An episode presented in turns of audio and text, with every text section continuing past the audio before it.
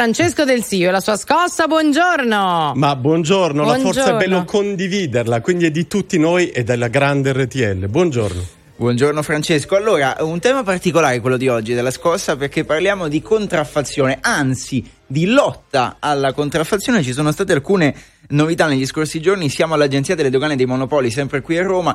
Forse uno spiraglio di luce per eh, contrastare un fenomeno che ci toglie parecchi soldi, oppure no? Eh sì, eh, la notizia dei giorni scorsi è che l'Agenzia delle Dogane e dei Monopoli, guidata in maniera molto brillante da Marcello Minenna, ha inaugurato la casa dell'anticontraffazione.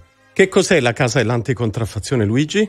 Devi eh, visitarla. Esatto, è un istituto, diciamo, un nuovo ente. Tra l'altro si era parlato anche di diciamo, nuovi enti creati dal governo Draghi. Insomma, avevamo parlato di cybersicurezza la settimana scorsa, adesso si parla, in realtà forse siamo, ci defiliamo un po' rispetto alla, alle proposte del governo, ma insomma un istituto che si occupa di verificare insomma, il Made in Italy o no? Allora sì, sono due cose collegate ma distinte. L'Agenzia delle Dogane dei Monopoli deve verificare che tutti i prodotti che entrano in Italia siano sicuri e siano conformi rispetto alle normative. Okay. Questo fa oggi.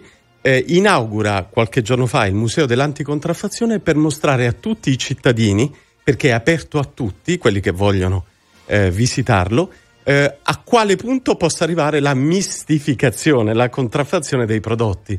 Quindi nel museo è possibile assistere a delle auto che sembrano Ferrari ma sono taroccate e non lo sono. ma cosa gli dei... scrivono al posto di Ferrari? e al posto del cavallino mettono il mulo, cosa fanno? Immaginate il danno di tutto eh, questo, sì. eh, ovviamente. Eh, piuttosto che giocattoli contraffatti che sono molto pericolosi per la salute dei nostri bambini, piuttosto che medicinali contraffatti piuttosto che borse e vestiti e tutto quello che fa grande oggi nel mondo il Made in Italy. Tutto questo oggi è in mostra perché tutti sappiano quali danni produce appunto la contraffazione a noi tutti, al Made in Italy, all'Italia nel mondo. Allora, quando andiamo all'estero, se fate un giro magari per i supermercati, vi capiterà di trovare dei prodotti quantomeno discutibili dai nomi vagamente italiani.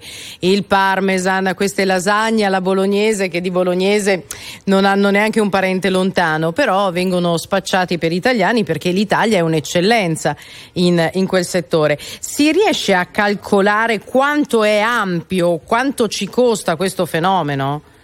Allora, è stato calcolato che il costo, quindi il danno per il sistema Italia della contraffazione oscilla tra i 30 e i 35 miliardi di euro l'anno, quindi un danno gigantesco per le nostre imprese, per le casse dello Stato, per noi tutti. È molto divertente eh, guardare gli americani che vengono ancora in tantissimi in vacanza in Italia e che assaggiano per la prima volta in Italia il parmigiano vero, il parmigiano reggiano, il grana padano e che dicono ma io conoscevo un altro formaggio, il parmesan, a cui tu facevi riferimento, che ovviamente non ha nulla di italiano se non l'Italian sounding. Ma lo stesso vale per i vini, lo stesso vale per molti altri cibi, appunto per il fashion e per tanti altri prodotti. Quindi è decisivo per l'Italia, eh, per la fame d'Italia che c'è nel mondo, che è gigantesca, saper proteggere i nostri prodotti. Direi che siamo finalmente sulla strada giusta. Ecco, a proposito di mondo, ma il fenomeno della contraffazione, Francesco, è qualcosa che trova terreno solo all'estero perché noi italiani non ci facciamo fregare, insomma, i prodotti li conosciamo, oppure in realtà anche nel nostro paese, Dilaga? No, Dilaga in Italia si diceva un tempo che eh, come dire, gli italiani erano i cinesi d'Europa, ora senza offesa né per gli italiani né per i cinesi, perché siamo tutti amici sotto questo cielo.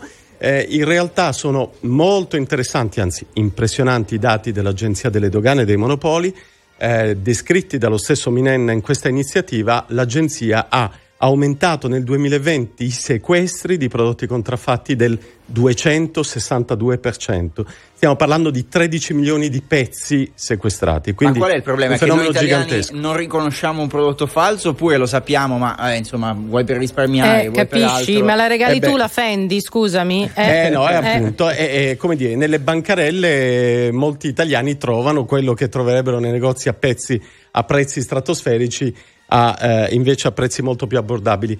Eh, però attenzione, qual è il problema? Eh, il problema non è semplicemente un marchio che cambia, che è simile all'altro, eccetera. Il problema è che dietro ci sono pezzi di industria, di impresa italiana che danno lavoro, che danno innovazione e sviluppo e che tutto questo riguarda in realtà milioni di italiani. Quindi quel risparmio che ci sembra di ottenere in quel modo in realtà sta impoverendo Qualcun altri milioni di italiani, molti milioni Tra di italiani. Sarebbe interessante, ma non abbiamo tempo, ma sarebbe interessante farlo, insomma, approfondire il tema nelle prossime puntate dal punto di vista legale. Se io sono un produttore di un certo vino, di una certa borsa, trovo il mio vino, la mia borsa con un nome leggermente diverso, ma il prodotto a prima vista è identico, come posso tutelarmi legalmente? Sarà interessante. In Italia poi... la tutela ovviamente esiste, tra paesi diversi del mondo è, è, è, facile immaginare come sia molto più difficile ottenere questa tutela. È, è chiaro. Sì, probabilmente più complicato. Francesco Del Zio, grazie per la scossa di questo venerdì, buona giornata e buon lavoro. Grazie, buona scossa a tutti. Grazie, Ciao. Francesco.